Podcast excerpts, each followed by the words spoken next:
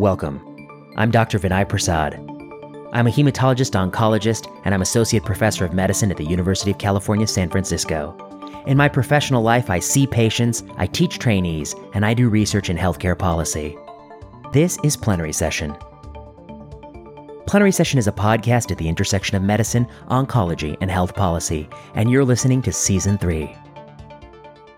On this week's episode, this week on Plenary Session, we've got Nathan Pearson. Nathan Pearson is a genomicist, and he has a few thoughts about which genomic alterations in the host predispose to SARS CoV 2 acquisition and bad outcomes. You won't want to miss this discussion.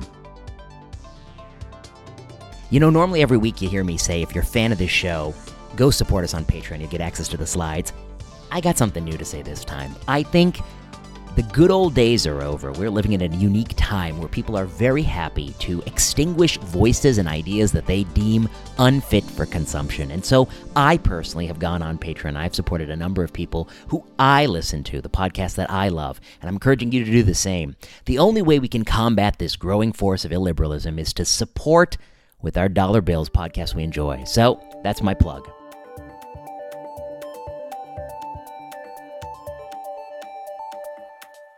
All right, I'm back in plenary session. I'm joined via Zoom by Dr. Nathan Pearson. Nathan Pearson is a genomicist, and he is a listener of plenary session. Nathan, it's a pleasure to have you on the podcast.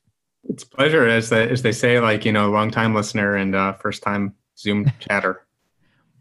well, we look forward to chatting. So, you know, you messaged me, and we were going to talk a little bit about SARS-CoV-2 and the genomics around it.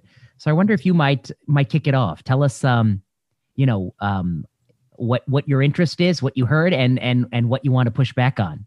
Well, I think it's um, I so basically one of your prior guests was talking about you know tr- you know you've been grappling with how to understand this pandemic for a long mm-hmm. time, mm-hmm. and the prospect that human genomes might matter, that our own DNA may figure in who gets the disease, uh, what symptoms they get, uh, how how well they respond to a preventive measure or a treatment. That came up, and you and your guest, you, I, I can't recall the guest, forgive me, um, but dismissed uh, any emerging evidence on that as being basically that there was there was nothing turning up in our own genomes. And uh, because I work closely on that, I wanted to to make sure that listeners did get a chance to hear about what we are learning. Okay. Uh, and also temper that because to your guest's point, actually the insights from our own genomes are quite modest. And so um, everything else that you've been grappling with causally in the pandemic, it, environmental exposures, especially access to treatment and, and, and to screening, et cetera, all of those things uh, likely matter apparently much more than common genetic spellings do in our own genomes. Nonetheless, I wanted to have a chance to, to walk with you and, and listeners through what we are learning from some great worldwide efforts on that. I look forward to it. And just for the record, I uh, I didn't have an opinion because I don't know the answer. okay, so you, you tell me. Always reserve judgment. You you reserve judgment. Yeah.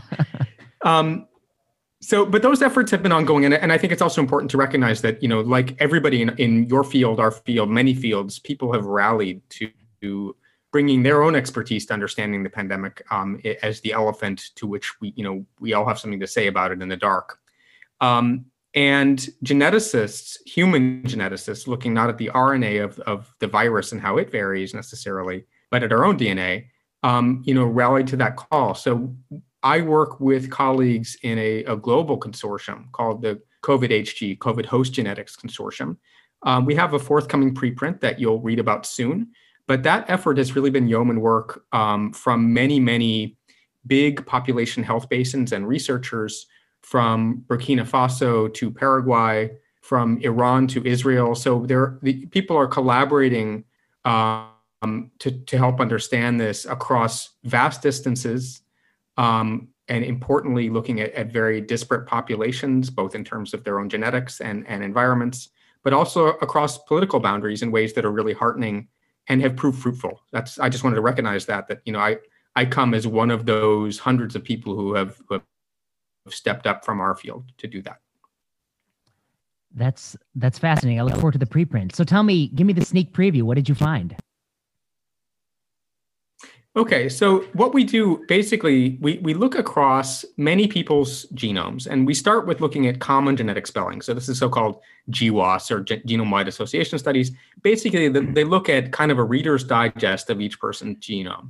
So, what common spellings do they carry at each of about a million spots scattered all over their chromosomes? And I say common spellings because those are the ones that are kind of statistically tractable early on rare, very rare spellings may matter, but it, they, they take different statistical methods to try to tease apart um, for that. So first we look at the common spellings and ask where in our genomes, where on our chromosomes do the spellings that a person carry carries, do they correlate most uh, strongly with whether they get infected if exposed or don't get infected? That is, whether are they susceptible or do they resist uh, catching the virus?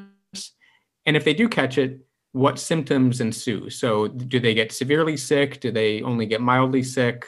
Do they eventually? We can start to ask questions like, do they respond to a particular treatment, et cetera? That that takes longer time, but that's the question we ask. So we scan across a, a bunch of people's genomes, and we've now looked at dozens of thousands of co- of you know well ascertained COVID nineteen patients in many countries.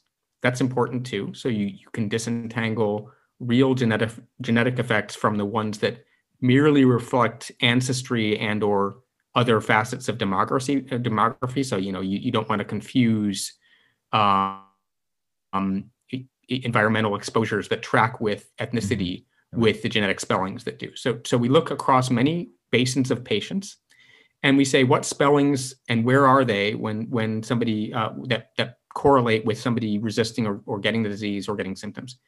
And we see we look for peaks. So you end up with this big plot of many of all of our chromosomes well the autosomes in particular the, the non xy or mitochondrial chromosomes and we we call it a manhattan plot because the the sort of ideal one is it looks a little bit like a city skyline where most of it is actually kind of a flat uh-huh. yeah we well it looks less ideally they look less like manhattan which is kind of a chaotic jumble with you know trump towers going up and, and falling apart everywhere um, and more like Dubai, uh, more like a, uh, maybe a city. Yeah, I was going to say Dubai is like the classic one now, where there's a few. Uh-huh.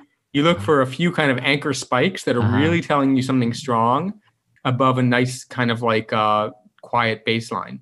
And when we do that, there are some really intriguing spikes that show up, and they show up both significantly overall and reproducibly across studies, and that's really important. So um, and so you you know you can get a hint from one study, and you want to make sure that it replicates either in a similar population or in a very different one.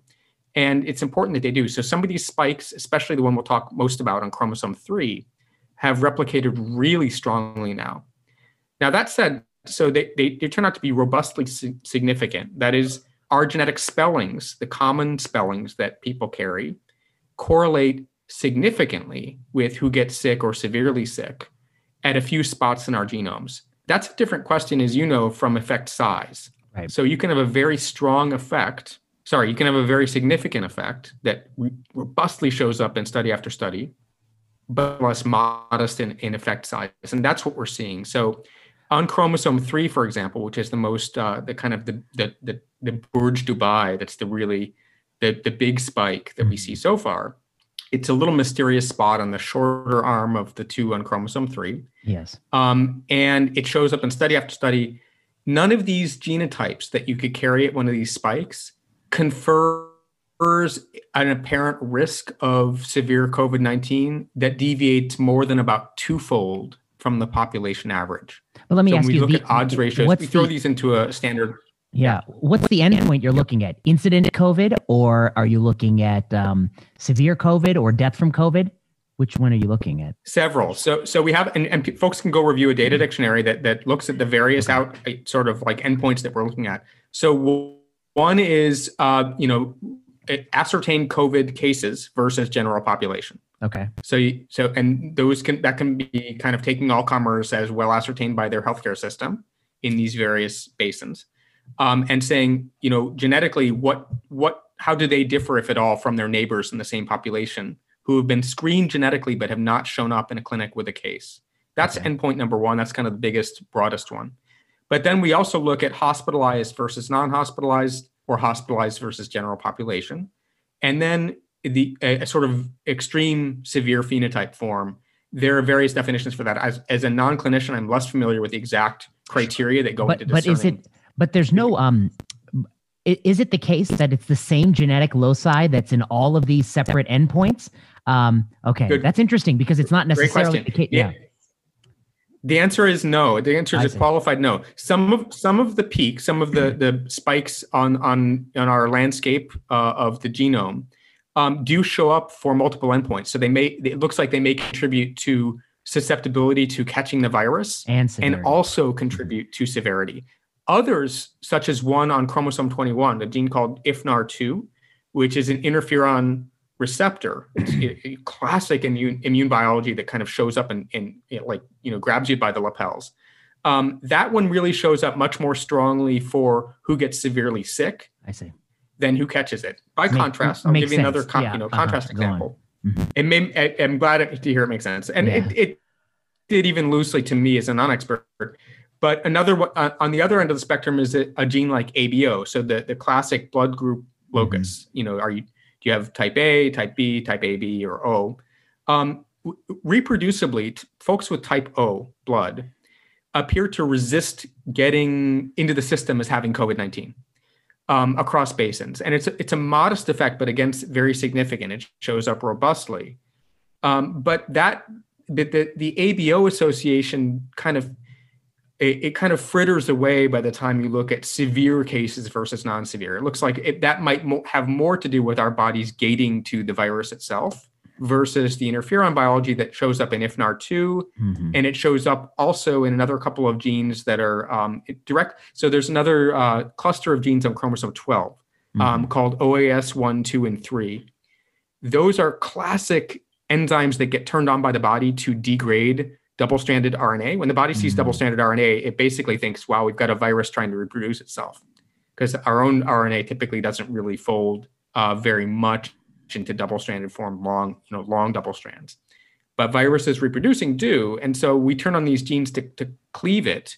There turns out to be a, a hit on chromosome 12 that is again implicated uh, more in severity, and a couple of others that that sort of figure in that kind of like uh, constellation of of classic immune biology ones. Let me mention on chromosome three, and I'm, I'm you know I'm kind of throwing, oh, no. yeah, I'm, I'm uh, regurgitating what what we've kind of excitedly learned here to somebody who's more clinically um, expert to think about it. But on chromosome three, the the spelling, the little cluster of spellings that shows up as relevant, sits right between two very interesting genes, uh, immune wise. One of them is a gene called SLC6A20. It's a solute carrier. It's a protein embedded in our uh, in, in the membranes of some cells that kind of gates ion flow. That one has been implicated in um, classically in in some other kinds of viral biology. In I think in in, in influenza biology, how we, our bodies respond to that. Perhaps in HIV um, load control, et cetera. On the other side of this little peak, there's another cluster of genes called that are chemokine receptors. So CCR1, 3, 9, and, and a famous one called CCR5 which you may you've probably heard of as as being crucial to who gets HIV one or not course, if exposed. Yeah. Mm-hmm. It's the one that that He Jiankui uh, tried to tinker with in yes. in babies' genomes last yes, year before yes. when when science uh-huh. had other stories. Um, yes. So that uh, sits yes. really nearby this hit. Uh-huh. It's basically just down just down the block from this hit on chromosome three is CCR5. So this hit on chromosome three is really intriguing because it sits between these you know solute carrier genes and chemokine receptors all of which kind of like if you asked an immunologist to make a, a kind of like a usual suspects of intriguing, uh, intriguing genes, mm-hmm. they might name those along with interferons, eh, you know, immunoglobulin genes, um, HLA and MHC genes as kind of places to expect to look. And sure enough, we're seeing that. Now, what we hope is that what we learn from this will be far, far, you know, before it becomes really predictive for any one of us in terms of risks. Because again, these are very modest differences in risk the, the way I liken the, the risk difference is like, you know, today in Boston here, it, you know, a March day is modestly less likely to snow uh-huh. than a February day. Yes. Right. Yes. Very significant finding if you look back over the history of, of weather data. But if you really want to know if it's going to snow today, you don't you don't rely on 100 years of weather data. You you you need much finer predictive analogy. Yes. Today, right? So, so none of this is going to be predictive strongly for you or me in terms of our own risks. But what it might do is help guide people who start to think about therapy development. Of course. Or, yes. or you know, screening an RNA signature to discern if somebody's going down a path towards severe COVID-19 versus uh, getting better. Those kinds of questions can benefit a lot from knowing what genes and in turn what proteins often or, or functional RNAs that get made by those genes are are kind of swirling together in the the thicket of biology that is this disease. And so we hmm. have, you know, this is our contribution to understanding what this elephant is. That's very interesting. I mean, and and this was kind of what I was curious about. Um, I hadn't seen this, and I still haven't seen your preprint, but I, I I've been thinking that I, I wondered if this kind of thing was possible. Let me ask you this question. Um, my understanding is when one does these sorts of genome wide association studies and these Manhattan plots, that the p values you get out at the end, they are really significant. Like we're talking uh, uh, 10 to the power of negative minus 20 kind uh, of 30, 30 in this case, in some okay. cases, yeah. Okay. So that's what I was curious. So 10 to the power of negative minus 30. That's uh that's but but but but then the other question I have is um um what about reproducibility? So one of the questions that I get is, um, you know, often that these kinds of findings, um, there is some degree that they don't reproduce. What are your thoughts on that? Well, so first of all, the, the study that we're talking about here, the effort, the global one, yeah, is actually a meta-analytic effort. So what we're doing is we're pooling, we're looking at at several at studies in different healthcare basins with all of which, you know, slightly different inclusion criteria for the studies. Um, we've tried to really harmonize the methods so okay. that we minimize variables there but it's it's already looking at reproducibility kind of intrinsically okay. to the extent that it's it's meta-analysis where you can leave one out and see if it holds up et cetera. I see. Um, now most of the signals that we're talking about and that will get highlighted as the headlines in the preprint and elsewhere are ones that reproduce strongly from study to study. There are exceptions. And i should say you know when a when a finding reproduces well it, it encourages us to think that it, it's likely onto something but you don't need to have reproducibility in terms of these findings necessarily from population to population for them to be valid. So mm-hmm. a finding can be valid if it doesn't reproduce in a different population, in part because, for, for example, the spellings in question might not be found in the other population. So they're not, you, you can't actually get enough statistical power to look in the other population. One of our findings, for example, um, the, the, the most distinctive risk spelling in that finding shows up among East Asian populations, but not much among any other populations on the planet. So you might look to reproduce it in other East Asian studies, other East Asian populations in East Asia yeah. or elsewhere yeah. in, in cosmopolitan places. Yeah. But but um but you don't you don't need to have that re- that reproduced to say it's probably real. It, it it can show up and be real. Um, it that's a long-winded way of answering that they've sh- they have reproduced most of the findings very well, mm-hmm. um, and we pre- uh, and and we've tried to control for again confounds like uh, like diff- like ancestry. So you know a, a good question, for example, that on this chromosome three finding that keeps showing up in different in studies. Um, the the cluster of spellings that go together to to apparently raise risk. Uh, first of all, likely came down to people who carry them from a Neanderthal forebear, which is kind of a cool thing um, but have ended up most common in South Asia. So Desi folk in South Asia or elsewhere in in the, in the diaspora um, are the ones who you know most are in, in well they're the ones most richly carrying this particular cluster of spellings. Okay. Now that can get interesting, but people you know you want to not overinterpret that. Early on, for example, the pandemic swept through you know was was really spreading fast in parts of South Asia, and then later it's really slowed. So um, all of this is much finer than the kinds of like hand waving speculation that went on genetically early on. Like, right. oh, maybe there's something, you know, maybe right. folks in Central Africa are are you know tend to be genetically resistant, and that's why we're not seeing reported incidents there. Right. All kinds of other confounds there beyond uh-huh. specific uh-huh. genetic confounds to look for first in understanding age structure. Correct. Um, reporting and ascertainment, uh, prior exposure to other microbes so so many other things likely eclipse the modest effects we're seeing from our genomes. I just wanted to get on the board that we are seeing important effects in in their place in the queue and understanding this. Okay, and then um, your thoughts on you, you alluded to this a little bit, but so you think that the the size of these effects is not going to substantively uh, explain differences between nations. Let's say also Taiwan, Singapore, Vietnam, you know, uh, uh, that pocket of the world. Uh, th- this this won't give you enough to explain that. I, I think it's it's it's going to modestly. This is you know I don't know if you ever played an instrument like but like you know like um violins for example you uh-huh. could, you uh-huh. know got the pegs to tune it and then you've got the fine tuning little things. Yeah, okay. These are going to fine tune things. Gotcha. Um, so you know Singapore has one international airport. There's one way in and out of the country uh, by air or by road from from Malaysia. Like that's probably a, and and that in a healthcare system that pays mm-hmm. attention and screens. Yes. Those are much more substantive effects, I would guess. Yes. Than anything distinctive about about you know the the incredibly complex mix of genomes in a place like like Singapore among the cosmopolitan people there. So yeah, I would I, I would very much caution I mean, this is why we do it genetically, why right. we don't just hand wave about like, oh, you know, folks in country X must have some intrinsic resistance or something like that. This is why we go and say, no, let's look at people who share the same spellings, even if they never meet each other and they're cousins across the planet, but their risks may modestly differ because of this. And again, the, the effect sizes here individually are on the order of, you know, um, 0.8 fold to 1.4 fold risk or something okay. like that. Now, okay. h- how will they combine with other factors and each other over time?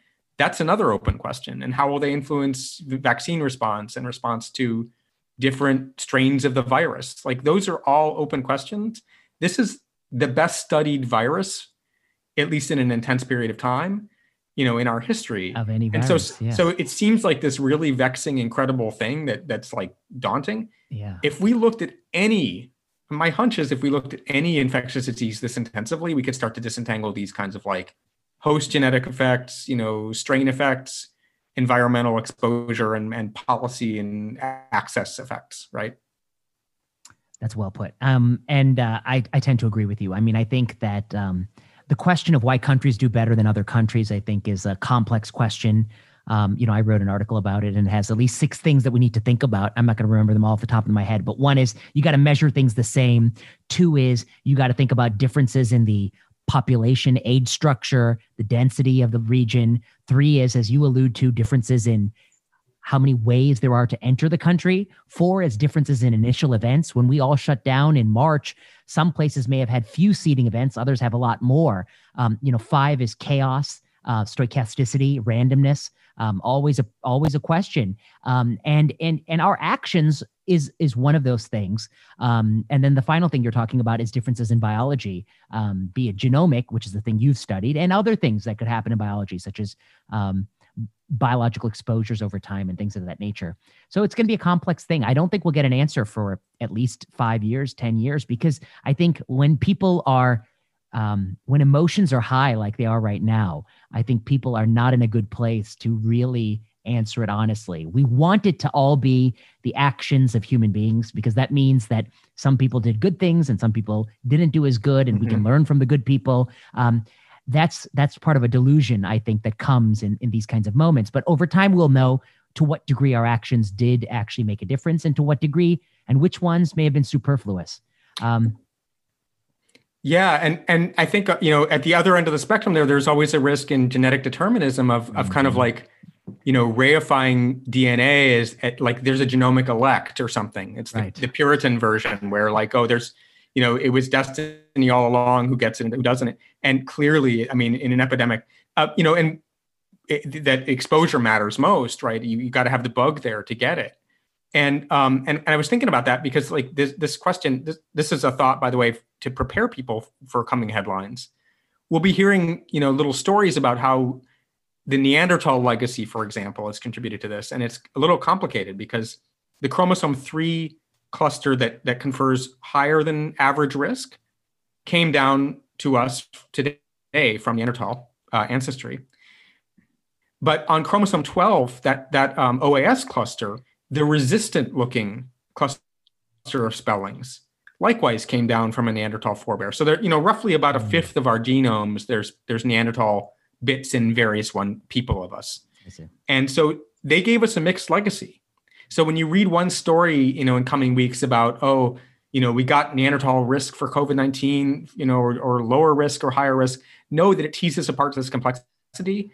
Know also that immune biology may be, we, we may find that the parts of our genomes where Neanderthal or other disparate hominin ancestry, where it matters most for our physiology, may often involve immune biology. And we've seen that with autoimmunity. But the point I wanted to make was that it's we haven't actually studied it for very many other immune diseases, actual like like infections. We've studied a lot for autoimmune diseases right. like rheumatoid arthritis right. and lupus and um, and we where we can look at over time how our bodies attack our own tissues and see what genetically differs in people who who who attack their their own tissues.